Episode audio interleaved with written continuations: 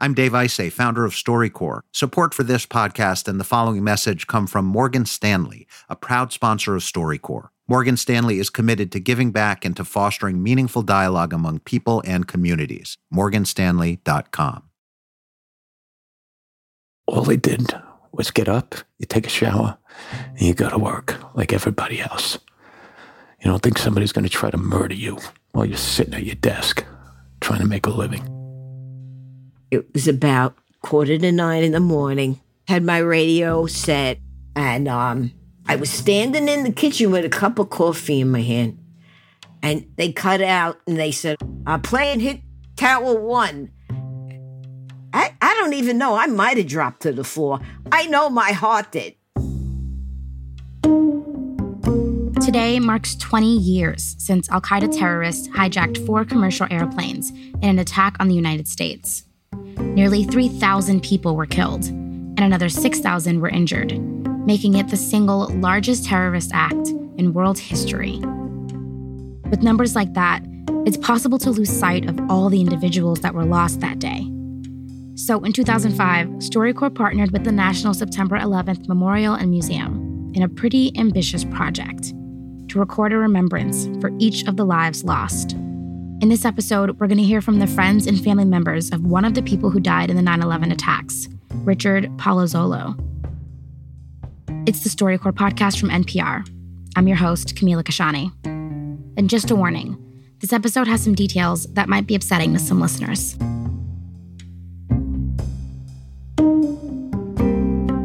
Richie grew up in Queens, New York. He was a runner, a hiker, and a Vikings fan. He was also a mortgage securities broker for Cantor Fitzgerald and worked on the 105th floor of the North Tower, just above where the first plane hit. He was 39 years old at the time. It was the most hurtful, ugly, scary feeling I ever, ever had. And it wasn't because it was one, it was because both of them were in there. They did everything together. They were identical twins and they were together still in the same tower. When Richie was killed, he left behind his identical twin brother and best friend, Ronald Palazzolo, who spent the last 20 years living without his other half. And he hasn't really talked about it much until now. He sat down for StoryCorps, and so did his sister, Maria Alfano, and his cousin, Christina Delapel, to remember Richie. My mother didn't know she was having twins, so my brother was born at 8 o'clock. And the doctor, he left to go out and tell my dad that he had a son. 12 minutes later, the nurse delivered me, and she went out and told my father he has two sons. That's when he lost the rest of his hair, I think. I have a picture of me and my brother when we were like six, seven months, holding hands in the crib. And my mother told us all the time, you guys sat half hour just talking to each other. We had our own language. Okay, here it is. I never separated them. Whatever Richie did, Ronnie did. So to have a memory is having a memory of both of them. There is this one video clip of me on Richie's back, and he's carrying me around the basement at Grandma Nunu's house. And I'm going, go this way, go this way. And he trotted around the house with me on his back. And uh, Ronnie was taking off his hat and doing backflips over it. And they Oh, were always just the funny ones. Whatever the occasion was, when the twins were there, it was a happening. Yep. Getting up in the morning till coming home at night and eating together and whatever it was. And that's right to the end. I mean, literally to the end. We were roommates in the city, downtown, doing the same career, started the same day. We just did everything together. They were a good team. If one was good at one thing, the other would cede control of it to him. They were kind of like one person. That's Jack Griffo. He was good friends with the twins. He also came to StoryCorps to remember Richie, or Rico, as they called him. They lived about two blocks away from me, and we became very, very close. They were running marathons with me, and we're riding our bike 100 miles in a day, and we're camping out in the woods. Mount Katahdin in Maine has a way up to the top. It's called the Knife Edge. It's like a ridge, and there's two steep drops on either side. And uh, you had to climb down a thing called the chimney and then back up the other side of the chimney. But we made it. And uh, Rico, he busted out a kite on the summit. And we actually flew the kite on the summit of Katahdin. That was like a surprise he brought with him. he might have been a bit more sensitive of the two that way. Like Richie, Jack and Ronnie also worked in the North Tower, but their offices were much lower, on the 26th floor. My first day there was uh, April Fool's Day, 2001. So we were only working together for like four months. Tuesday morning, September 11th, was one of the nicest mornings you could ever wake up to. And um, you got up, you took a shower, and you went to work like everybody else in the world. And we're waiting for breakfast to come. Actually, I had just called the restaurant back. When I hung the phone up, two seconds later, that was when the plane hit the building. Couple of lights fell down off the ceiling. TVs kind of flickered out. Everybody stood up, kind of bounced into each other.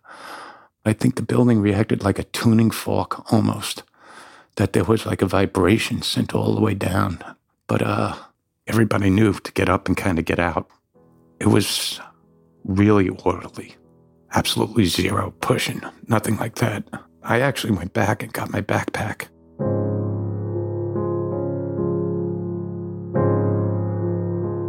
When I was in the building, the plane hit, and I was trying to get my brother on the phone, and finally somebody picked the phone up. I'm Not sure who it was. I just said, Is Rico there? And he says, He can't get to the phone. And I heard my brother in the back saying, No. Just telling my brother to get out of the building. I'm trying to get out. And my first reaction was, I got to go up and get him. And I started walking up the stairs. There was water flowing down the stairs. I remember that. And the smell of airplane fuel. And like all of a sudden, it just hit me that, what are you doing? You got to get the hell out of here. I think my brother came to me and, and he, I think he was just kind of telling me, I had a lot of things to take care of. I had my mother to take care of, and my family, and my nephew, and everybody. And that's when I think he passed. And I just re- remember just getting out and broken glass all over the place. And I was still in shock. And somebody grabbed me and asked me if I got off of 105.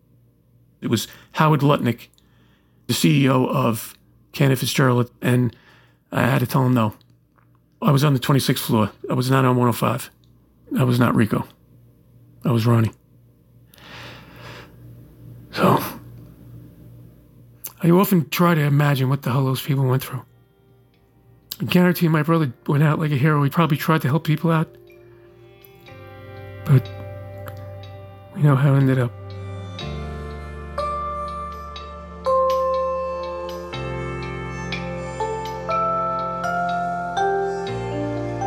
All 658 people who went to work at Cantor Fitzgerald headquarters that morning were killed, including Howard Lutnick's younger brother, Gary, and Ronnie's brother, Richie. After the break, how Richie's loved ones are keeping his memory alive 20 years later. Stay with us.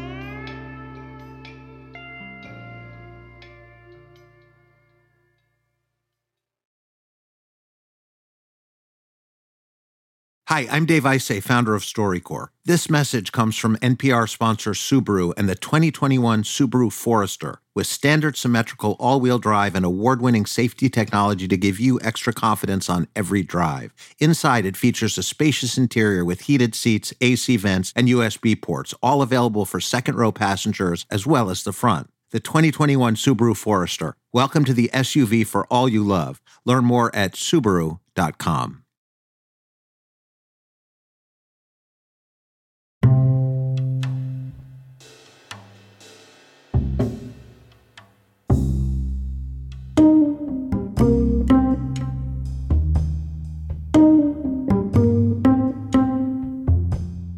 Now we're going to hear more from Jack Griffo.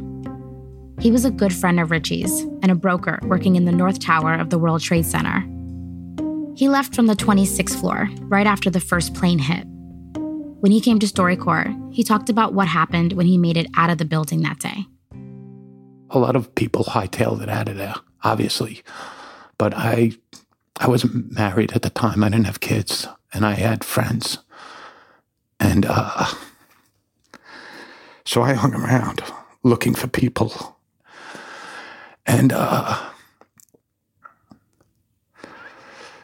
there were some other things you saw. Some people who uh, couldn't stay in the building. Maybe I shouldn't talk about that. That's a really, really hard thing to watch. Not really a church going guy, but I did get on my knees and say a prayer. And uh then the South Tower just started to lean. And that's when everybody started to run. And then the cloud hit, and you literally you were in the middle of that cloud. You could not see anything. You had to stop moving. The smell, the dust, pieces of stuff, the wind. I really just thought that the top of the building fell off. And then it cleared out. And uh, I called my girlfriend, who's my wife now. That's when she told me that the second tower went down. I got in touch with Ronnie, or he got in touch with me, and he was with Pete and Paul, but he didn't have Rich with him. Pete and Paul Shala were in this friend group, and they also happened to be identical twins. They didn't work in the towers, but when they heard what happened, they immediately rushed down to help. Ronnie remembers what happened next. Pete and Paul took him back to their apartment, and uh, I just laid on the couch. They knew what I was going through. They didn't have to say anything. I don't even know if my mom knew what I was going through. I think the only people that know it are identical twins. Paul went in his bedroom, and then all of a sudden, guess he just didn't want to leave me alone. He came out, laid on the floor next to me, and just put his foot up on mine. And that's how I went to sleep that night. What a friend. Ronnie ended up staying with Pete and Paul that night, but I didn't walk into my apartment until like I don't think like ten thirty at night, and I wouldn't even go in my apartment. I stripped all my clothes off uh, right outside in the hallway. I stripped naked because I had that smell on me. I saved my backpack. I saved my shoes. I saved a couple other things doing a big Ziploc, and if you, every once in a while, if you open up that Ziploc, you still smell it. It smells like that day. My dad passed away, and my mom gave me and my brother his dog tags from World War II, and we both wore them religiously every day. We loved wearing them.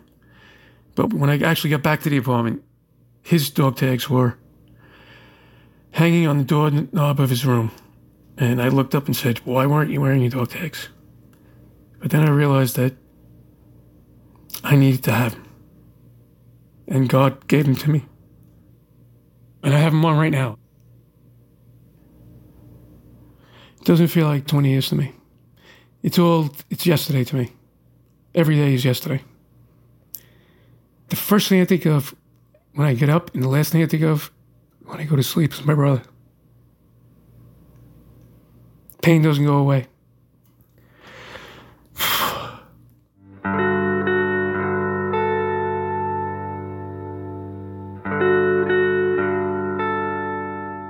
For Ronnie's sister Maria, she deals with the grief by focusing on what she still has. Since 9 11, I'm looking at a glass half full. You still have Ronnie. And Ronnie, Ronnie's keeping Richie alive just by living. November of 2001, Ronnie was able to get a place in the marathon. And what he did he wore Richie's sneakers that had Richie's chip in there. And when Ronnie crossed that finish line, it came up Richard Palazzolo. So for me, whatever he does, he's got Richie inside. I can feel it. So, like I said, I, will look at the glass half full and say it's a blessing to have Ronnie around and we'll get through it together. You know, we'll get through the, 20, the 20th anniversary. We have each other.